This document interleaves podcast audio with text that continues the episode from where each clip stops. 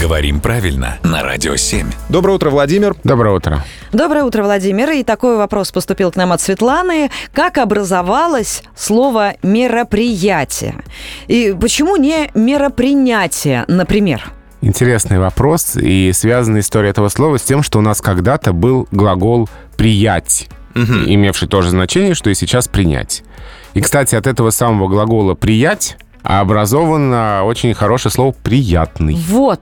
А приятель? И приятель тоже, Ага. да, да. Приятный это какой? Ну, тот, тот которого ты э, принимаешь для себя. Да, то есть буквально достойный приятия, угодный, достойный того, чтобы ты его принял вот таким, какой он есть. И неприятие. Да. И приемлемый. Да. Все к этому глаголу восходит. И вот слово мероприятие имеет во второй части именно этот самый корень, восходящий к глаголу приять. Как интересно. Спасибо большое. Друзья, если вдруг э, затрудняетесь где-то, обязательно спрашивайте, обращайтесь к Владимиру Пахому. Мы здесь все обсудим обязательно в эфире «Радио 7».